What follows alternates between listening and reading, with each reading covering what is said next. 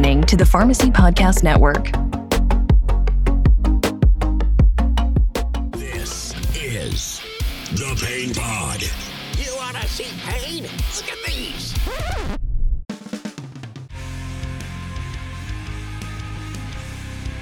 Welcome to the Pain Pod, the podcast for all things pain management.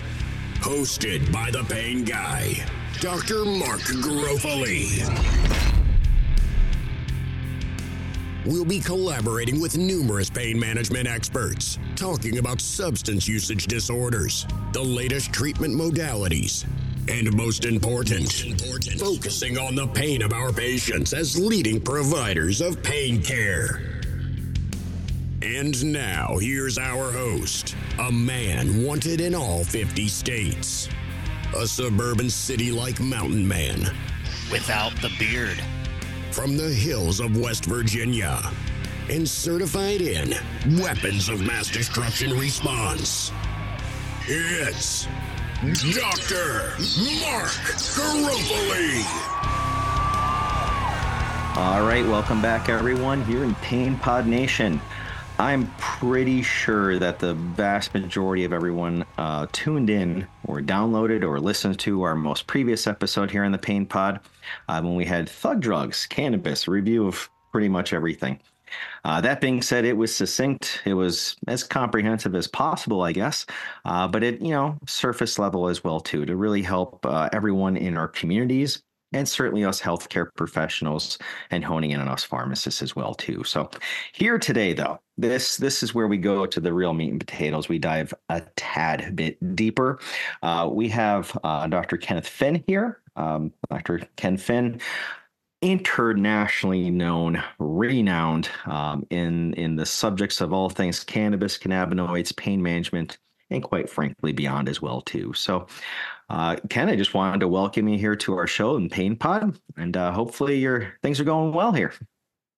Well, thank you, and I appreciate the time and effort that you guys are putting into this. Absolutely, it's you know it's spreading uh, good knowledge. Um, you know, regardless of someone's personal facts.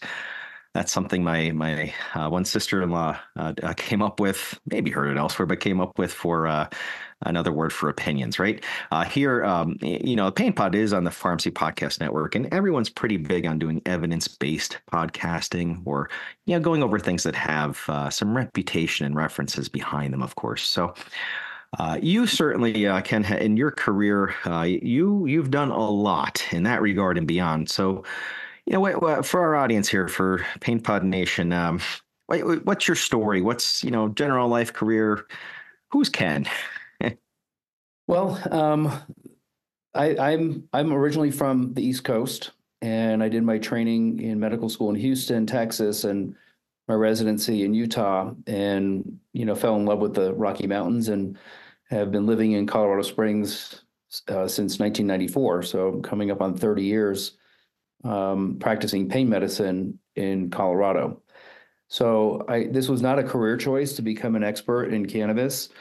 Um, I didn't really intend to be a, an expert in this field.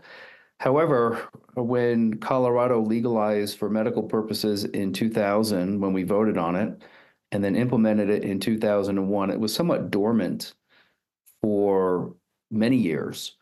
And then after, you know, because there was no infrastructure, there were no dispensaries, there were no, uh, you know, physicians may have been reluctant to recommend use of cannabis in their patients. So there was really nothing going on for many years. But around 2009 in Colorado, after a lot of political maneuvering, the dispensaries opened up all over the state, where even today, the number of marijuana dispensaries outnumber the total number of Starbucks and McDonald's combined. I mean, we have a ton of dispensaries across the state. So as this program, you know, continued to evolve, I started to see patients coming to my practice that were on a very high dose of opioids, which was a problem because this was when the opioid epidemic started to become in full swing. And they were using marijuana for their pain, and, and their pain levels were high, you know, eight, nine, 10 out of 10, severe pain. And so to me, it really didn't make any clinical sense. So I started reading and educating myself on cannabis. And when I would ask my patients, I said, okay, well, you have high levels of pain and you're using cannabis and you're using opioids. Nothing really seems to be helping with your pain. Let's have a discussion on maybe if you want to use marijuana, fine, let's taper your opioids. And that way we don't have to worry about you overdosing. And the vast majority of those patients were like, no, no, no, no, I don't, I don't want to taper my opioids. I said, well, you're using marijuana. It's, it, you know, it's the supposedly a good analgesic and an opioid substitute. Let's get you off your opioids. They said, well, marijuana really doesn't help me with my pain.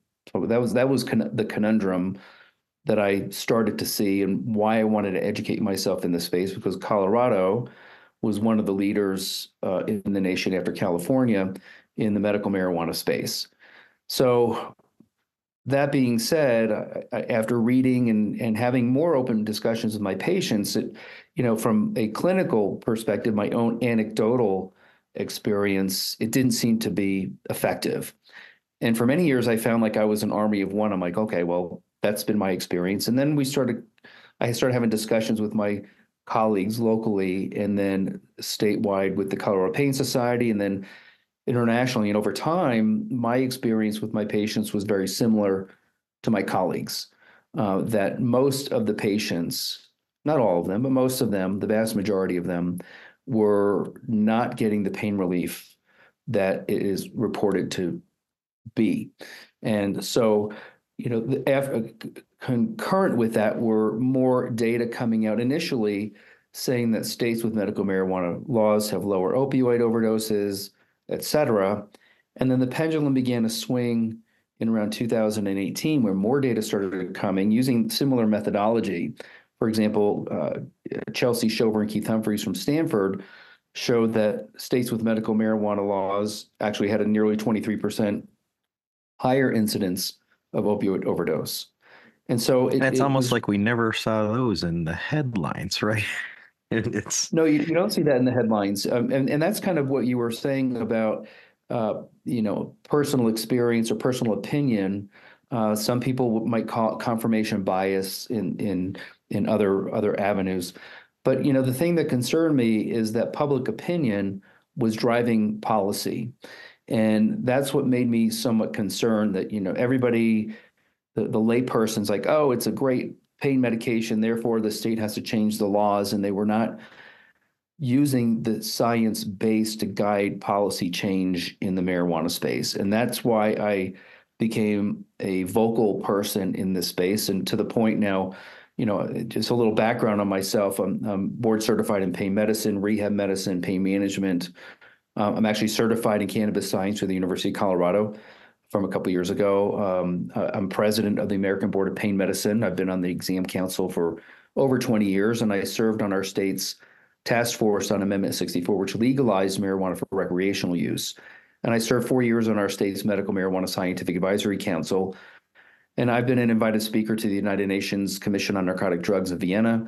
I've testified uh, in, in, the Canadian Senate, the New York General Assembly, uh, and I speak with many states that are going down this road with the state legislators on the science base of cannabis as it relates to pain or cannabis as a medicine.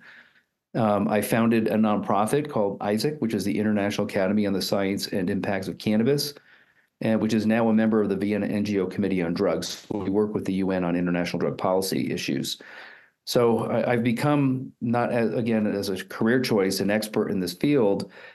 And circling back to the the use of cannabis in pain, that the data just simply is not there, despite the fact that I do believe there may be components of cannabis, the plant, that may have analgesic properties. So, because if you look at it from a basic science perspective, you know, and as it relates to opioids, for example, um, they they come from the same family of receptors, the G1 protein coupled receptors.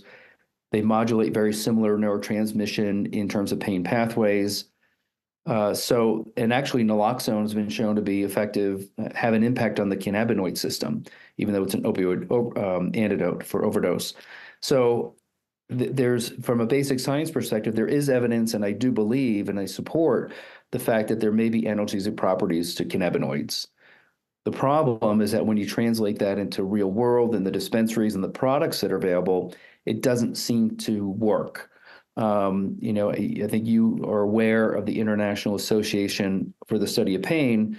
A couple of years ago, came up with a conclusion. They scoured the literature. I mean, this is not again, this is not confirmation bias. This is not my personal opinion. Um, I just find myself as a conduit of information based in science. And the IASP basically concluded that there's really no evidence that it's effective for chronic non-cancer pain. Um, and that's been supported by other international pain societies and other international researchers um, that basically conclude that it just isn't effective for pain. Uh, so it's kind of a, you know, in one way, it's kind of a bummer because, yeah, we would like something that would be safer for patients and not um, create overdoses and people stop breathing because the receptors don't live in the brainstem where respiration is. Uh, but and people don't overdose from cannabis because of respiratory depression, but people can be poisoned and little children can actually die from cannabinoids because they don't metabolize uh, the cannabinoids as well as the the older person. So you know th- that those are my concerns. And then you have this broad spectrum of product, of you know from from you know a smoked ten percent concentrate, you know ten percent THC joint to a ninety percent butane hash oil or a wax or shatter that is you know delivered via combustion. And to me, combusting something is not really a good delivery system for medicine. It you there's a lot of good points that you brought up there, Ken, and kind of one big thing you said there. Um, there seems to be this thing out there with a lot of polarity in society, and well, everything, right?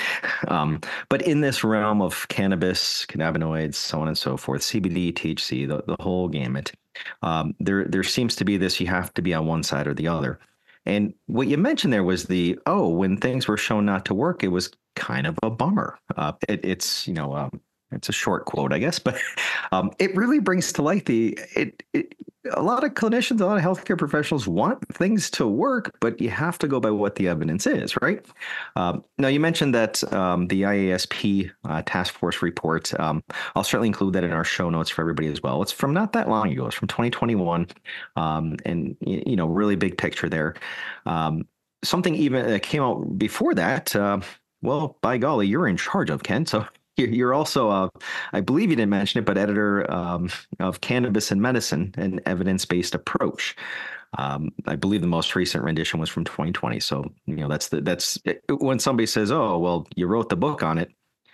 Obviously, it takes a team, but you're in charge. So, um, what what can you tell us about that? Uh, whether uh, what's included or just the adventure within? oh goodness, yeah. Uh, editing a medical textbook was a a very interesting process. I don't think I would do it again. And I, I did, I do have very high respect for people that edit.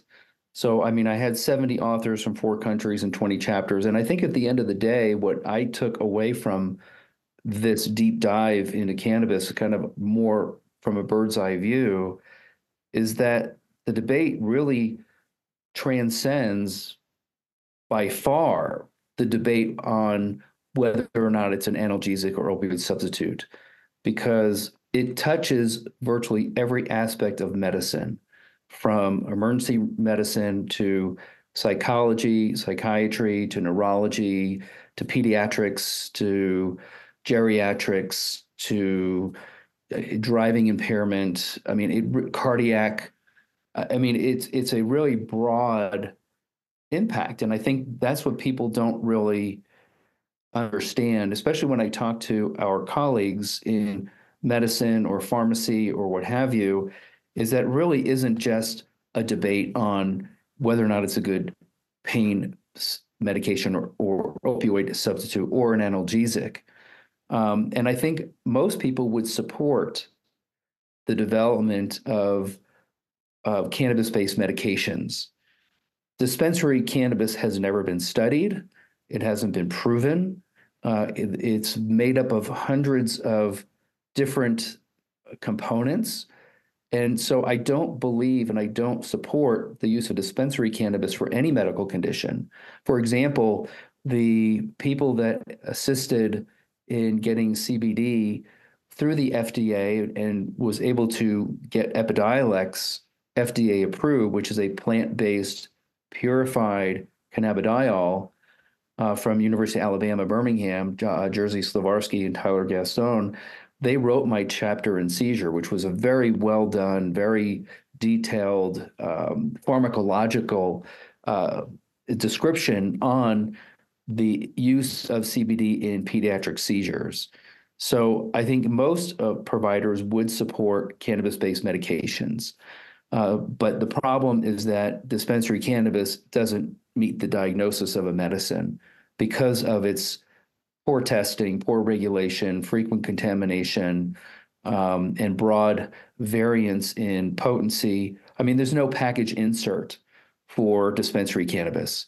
Uh, there are no warnings and precautions. And even in CBD, if you go to the Epidiolex website and you look at warnings and precautions, um, there are uh, warnings on liver impact, you know, um, suicidality and behavior and sedation. I mean, those are the three top warnings in the package insert on Epidiolex, which is purified CBD. And interestingly, I had a conversation with a patient just earlier this week on CBD. He was a, a young man, professional, um, 20 year user of cannabis for, and he, he got his a medical marijuana card in Colorado before he was 18. So his mother had to sign for him. Um, so he was a chronic user for an abdominal issue.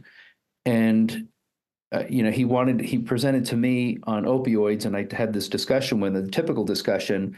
And he said that the cannabis really wasn't helping his pain and he weaned off the cannabis after 20 years and he actually felt better interestingly.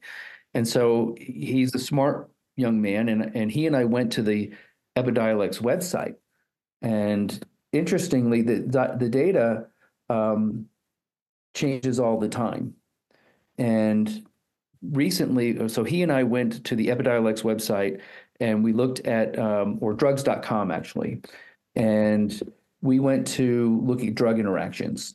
And people don't understand that there are hundreds of drug interactions, and it changes all the time. Um, the most recent data shows that there are 585 drug interactions.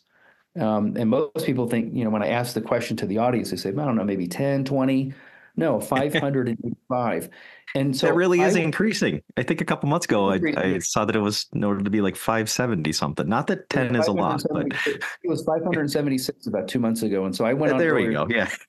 And I'm on right now at drugs.com, and there's 585 drugs that can interact with cannabidiol. And uh, most of them are, or a lot of them are very common medications like ibuprofen, uh, even acetaminophen.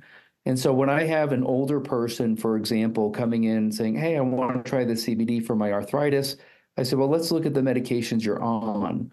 And many of them, because they have arthritis, are taking anti inflammatories. And if you look at the interaction on drugs.com with cannabidiol and you put ibuprofen in, it's a moderate interaction, can impact liver function, et cetera. So um, most patients and most, actually, most providers, uh, which is more concerning, don't even understand the number of interactions with their patients. And in the world of pain, it has actually a major interaction with buprenorphine, which is the, the medication we use for opioid for medication assisted treatment for opioid use disorder. Um, and yeah, I'm just googling that right now. Buprenorphine with cannabidiol. Uh, with a major interaction can cause central nervous system depression, uh, respiratory distress, coma, and even death.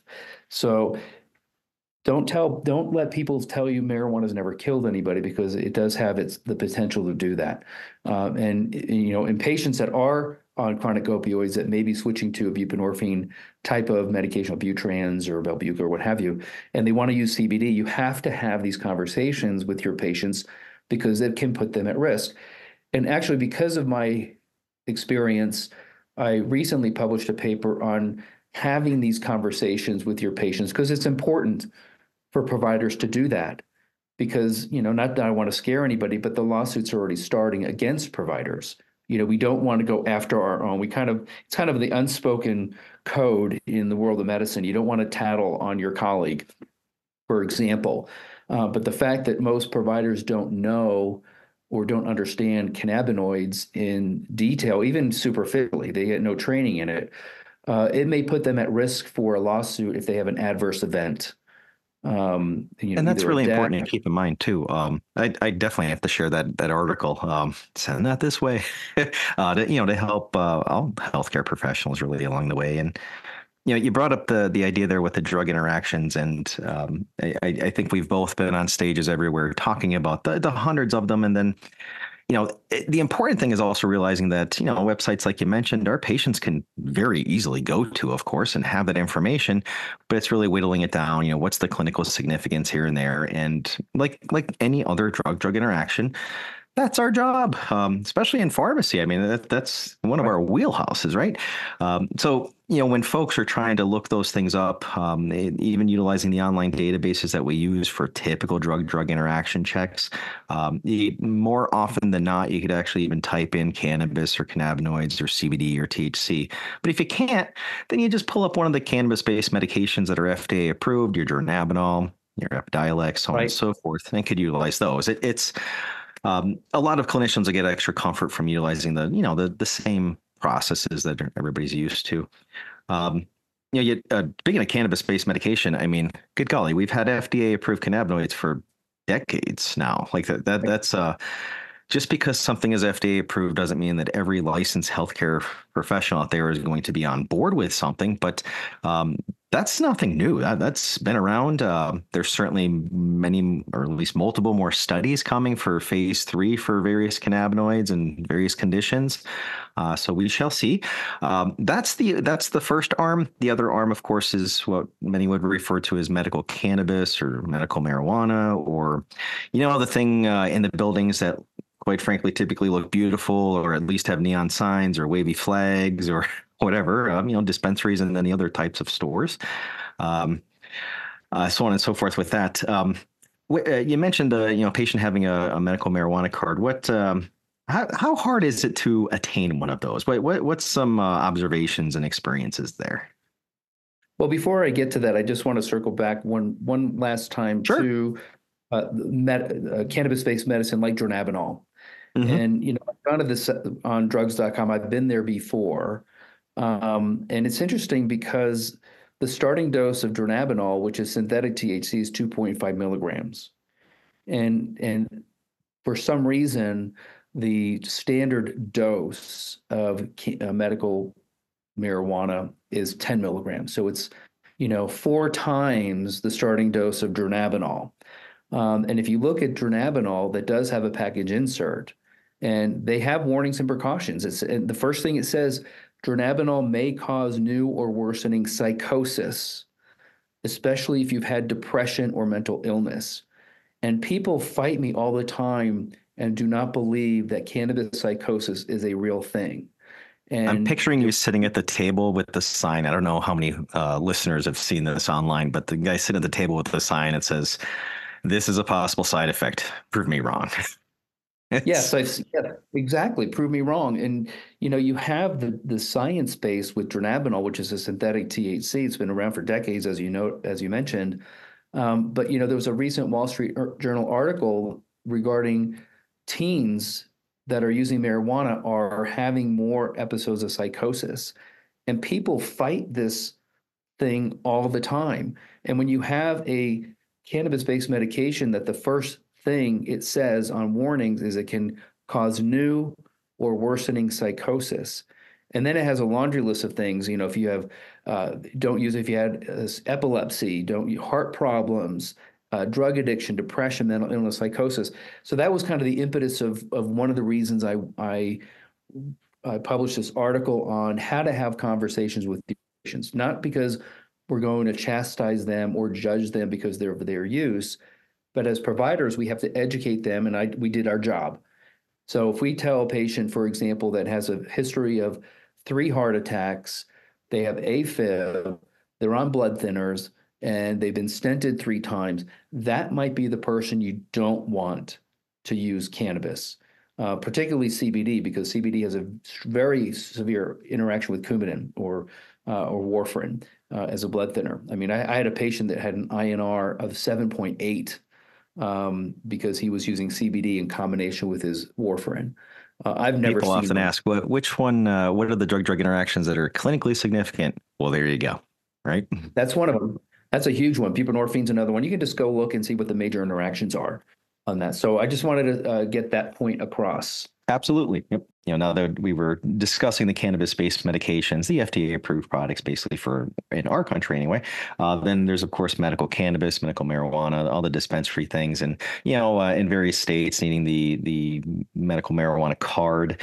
Um, and then you know just talking about the experience i guess uh, from from you know what patients are telling you or whatever you've observed there of you know how hard is it to get the card or a card i should say um, so on and so forth oh it's terribly easy um, I, I, don't know if you knew but just as a as a sidebar i was curious what it what it did take to get a medical marijuana card in the state of colorado so I played collegiate soccer. I blew my knees out. I've had five knee surgeries. My ortho said I need my knees replaced. I'm ignoring that right now.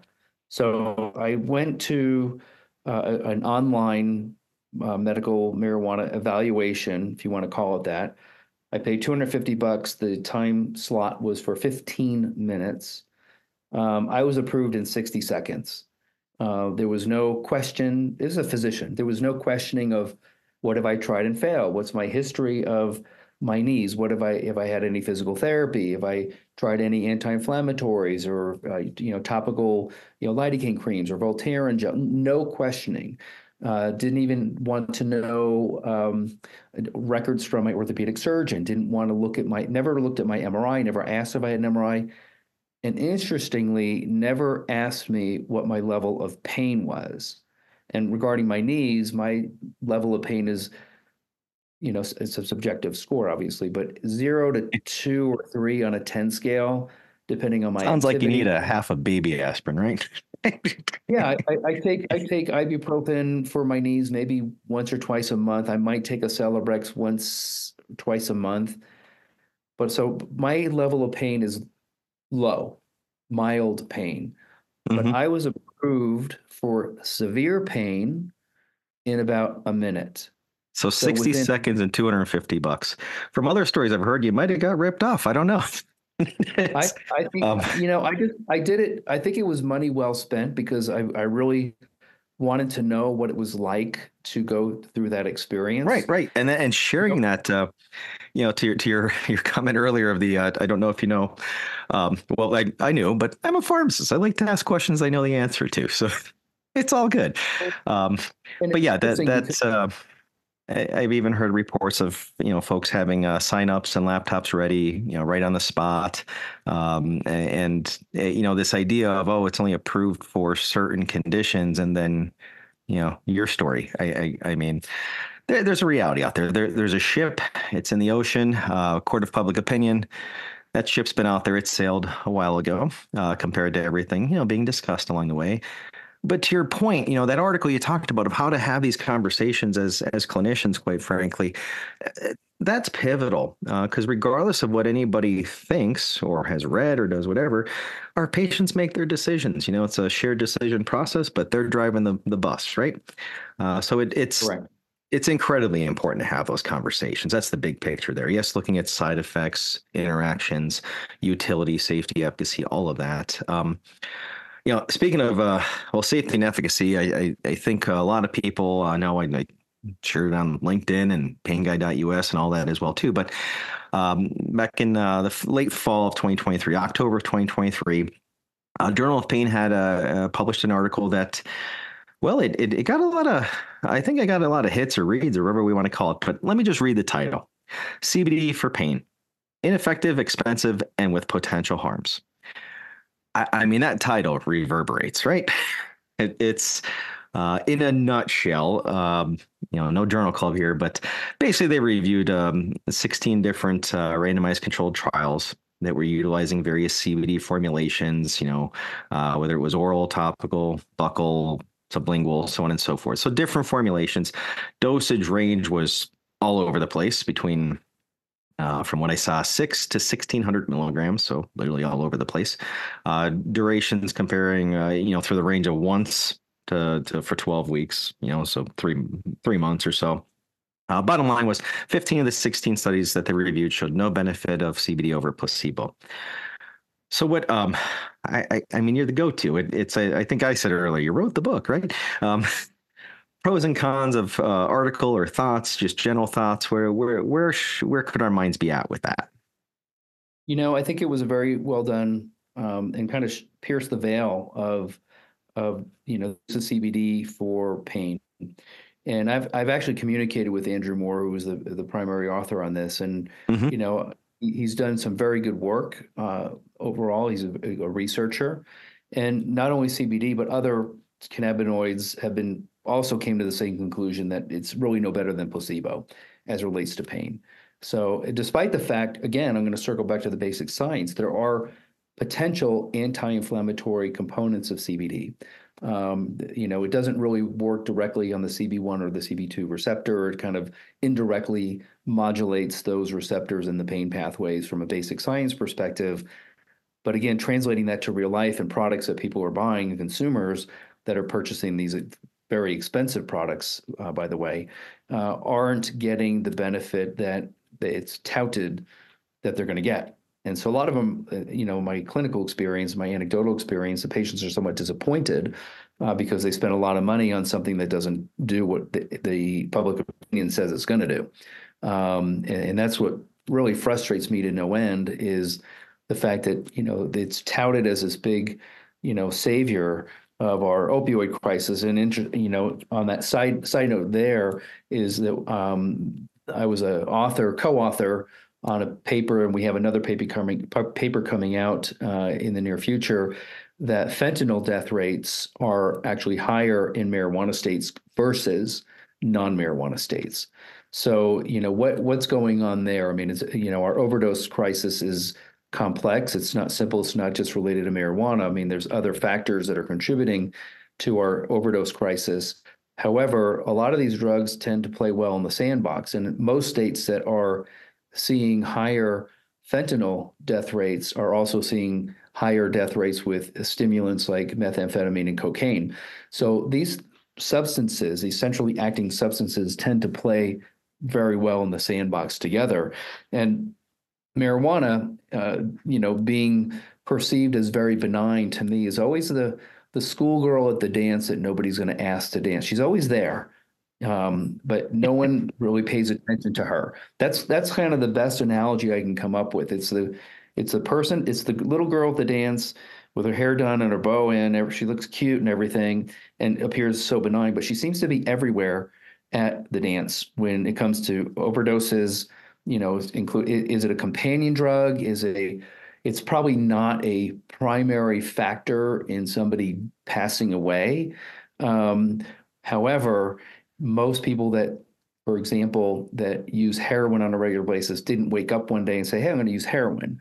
Uh, they usually start with the you know booze and pot or the the gateway drugs although people are going to not like that i use that term because it's a, a very um, you know it's a sensitive term. Uh, it's up for debate. Uh, but the fact of the matter if you talk to a heroin addict if they've ever used marijuana before they use heroin the vast majority of them they're going to say yes they did. Um, but again, it just seems to be uh, a factor. And Colorado, for example, that's been monitoring our overdose deaths over time, is actually seeing an increase in cannabinoids being positive in our overdose crisis here in the state of Colorado. And again, people aren't dying from from marijuana use, but is it a companion drug? Um, the the corn it's it's complex because the coroners aren't trying to differentiate between uh, synthetic cannabinoids and looking for the cathinodes cathinones, which are the, the the metabolites of the synthetic THCs, or are they looking for you know um, 11 hydroxy or carboxy THC?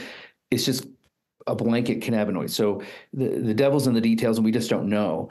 Um, but on that note, marijuana now was the most prevalent substance found in completed teen suicide in Colorado. Nearly 43% of teens that complete suicide are positive for marijuana. Um, and that trend can, just continues to rise every year. I've been monitoring it for the past 10 years. It used to be alcohol. Um, and then marijuana took first place around. And interestingly, when we voted to legalize for recreational use, then it became number one uh, by a, a, slim margin to alcohol. And now uh, marijuana positivity and completed teen suicide is 43% and mar- and alcohol is only like 17 or 18%. So Yeah, it's more access, access, access, right? It, it it's well, um, it's probably bi-directional. I mean, people are Yeah. uh, adolescents aren't overdosing on marijuana, uh, but the question is, are they using because they're depressed, or are they depressed because they're using? And I think it's probably both to some degree. Um, most of these kids have had, you know, mental health issues. Uh, you know, it's a chicken and egg scenario. We just yeah, don't know. it's um, heck in pain management. We even uh, like in a different realm. I remember um, uh, learning of of you know perhaps it was one study, but it seemed like it was across the board of uh, chicken or the egg with sleep and pain. You know, does pain Yeah. cause more lack of sleep, or does lack of sleep cause more pain? From what Right. I've seen, it's usually the latter, but um, it's not what always you know everyone always thinks. But you know, a, a lot of review there uh, from what you're saying of just you know a lot of things in society. So let, us kick it up a notch and um, you know with regulations. So controlled substance class three that, that's the the headliner these days uh, as far as you know um, whether it's cannabis specific cannabinoids. It, what's your thoughts with that type of movement? Um, I think it's, I'm concerned on uh, this rescheduling issue uh, for many reasons because raw cannabis, I think, should remain in C1 uh, because it is known to cause harm. Uh, it is known to be a, a substance of abuse, especially in the day and age of high potency. And I think the FDA and HHS really didn't do, I mean, I don't know if you read the report. It's a 500 page report. It's huge. not the Um, whole thing Yeah, I I kind of glanced over. it. I mean, I think they did take a good stab at at rationalizing why they came to that conclusion. Uh, Mhm. but I think it set a very dangerous precedent, and I think it, there's actually I have more questions now that they want to do it. Who's going to oversee uh, cannabis now that FDA wants it in a C three category? Who's going to who's going to oversee that? Who's going to monitor contaminants? Who's going to create the package insert for a ninety five percent wax or shatter? Um, you know, is it going to have to come through a pharmacy window now? Uh, I mean, it, it's. I think it's going to shake the tree uh, regarding you know how are we going to handle this now? If that if that's the road we go down, I have so many questions as to how they're going to manage it. Yeah, know, it's the, the process that really comes down to it's, you know, is it including the the raw the, the plant? Is it just saying specific cannabinoids then? Is it just a shift of, you know, the cannabis based medications, the FDA currently approved products and those in phase three and beyond? It's, you know, you say shake the tree. It's like, well, there's only so many berries and leaves that fall, and we're left still with more questions then. Like um, I, I threw this out there one time of saying, okay, well, you know, who's in charge still then? Um, controlled substance is it DEA? Is it whatever? Um, you know, we have um, we have ATF out there. You know, hey, maybe give uh, firearms their own organization and then have uh, cannabis, alcohol, tobacco. If if we were, you know, as a country to go down the route of, you know, various changes for regulation, it it's there's just so many questions. It, it this isn't something that ends within a year or a decade, even for that No. matter. So, um, Well, I think so, so many questions. weigh in on it. I, Yeah, I think the yeah. DOJ has to really come to a conclusion. I don't think the DEA has weighed in yet. Um, I think AMA has not weighed in yet. I, I think a lot of people do look to the AMA for guidance in things like this, and I'm very concerned if they move it to a C3 um, because we don't know. I mean, look at all the contamination that we have, and the and the lab testing. I don't know if you're familiar with some of the the flaws in the lab testing. I think there was an article that came out that I think it was a third of the labs in California were not testing correctly, and I think they stopped testing, if I remember correctly, in the state of California because the labs are a mess. Um, there, a few years ago, one of the lab directors in Sacramento was actually caught purposely faking the test results of a product that is now or may be considered an actual medication. We've had products in Colorado that have had arsenic in them. We've had products with other heavy metals like cadmium. We frequently have recalls on products that have fungus. A patient in California died uh, several years ago at UC Davis because he opted for his medical marijuana product that was contaminated with a fun with aspergillus, and he was immunocompromised for his cancer treatment, and then he died from the fulminant fungal infection because he couldn't fight it. Uh, so the cancer didn't kill the cancer patient. The That contaminated is not on the label, right?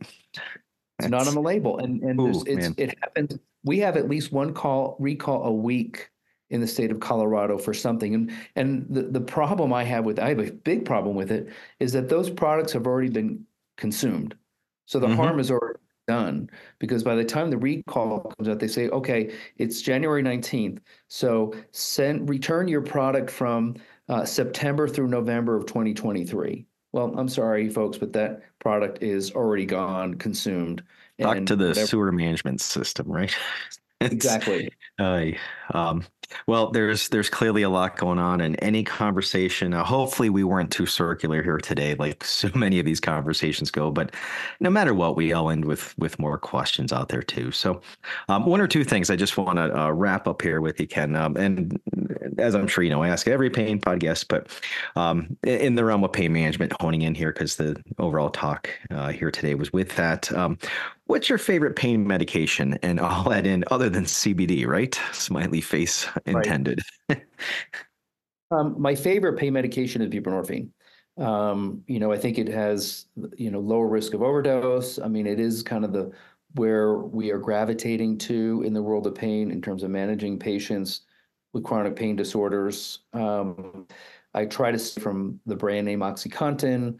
I, you know, in in my world of pain, uh, we are monitoring every patient that's on an opioid. I mean, it is a can be a difficult conversation to discuss tapering or medication rotation, especially if they land on my doorstep and they've been on oxycodone or hydrocodone or hydromorphone or morphine for 20 years. Uh, that can be a very difficult conversation to have, and and it, it is kind of uh, pushing a, a, a boulder up a hill uh, sometimes with these chronic pain patients. My favorite medication, though, is buprenorphine because I think it's a safer alternative to things like morphine uh, or oxycodone. Well, thank you. And you know, kind of going backwards, I guess. Um, you know, we we, uh, we mentioned a bunch of organizations here today and articles as well, but uh, IASP was one of them, and uh, they certainly have a a uh, definition of pain that's really available out there. Gets updated every couple years. Um, but how would you define pain?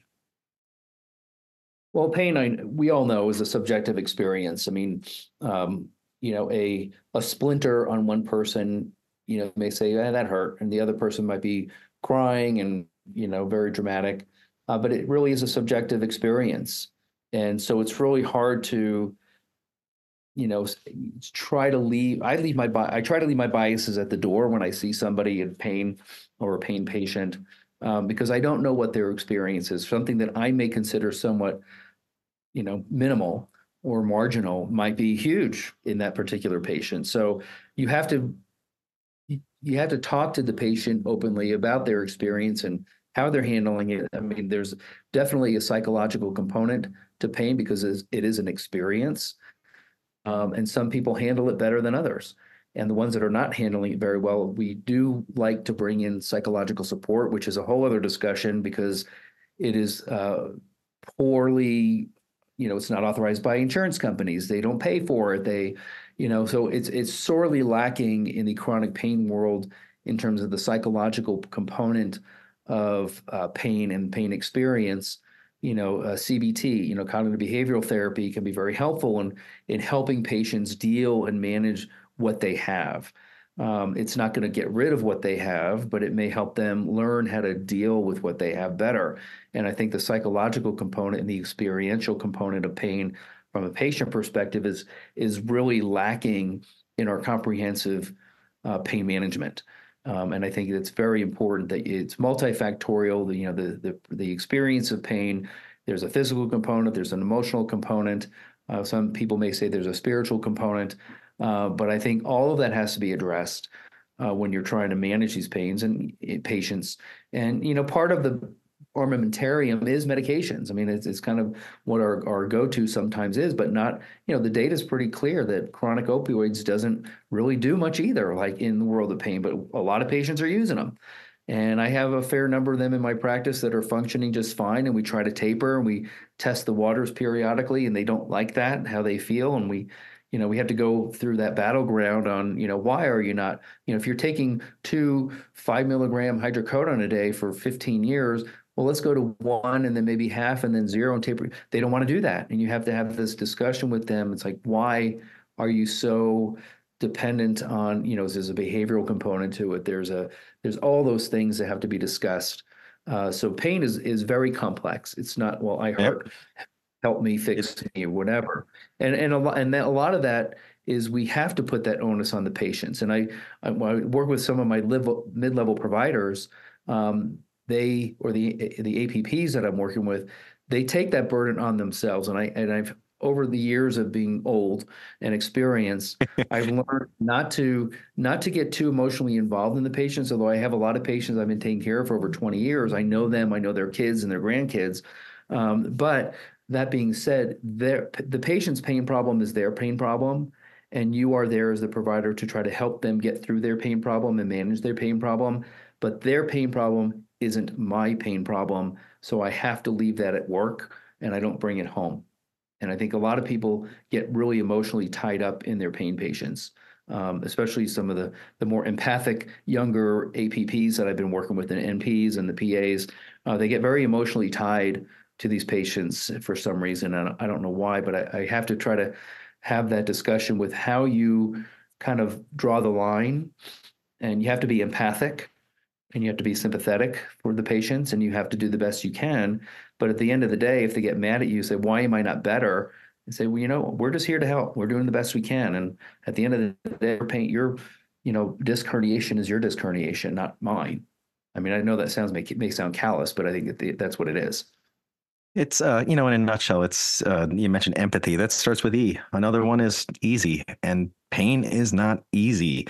Um, no. You know, I once had a slide. I don't, I don't remember the conference. It was probably Pain Week or something, where I, I just simply put on a slide. I said the E in pharmacy stands for easy.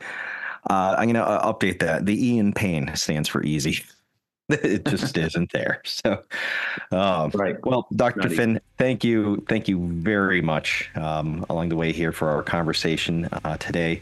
Uh, I hope everyone in our, our Pain Pod Nation here has appreciated your time. It's our most valuable resource, as far as I'm concerned.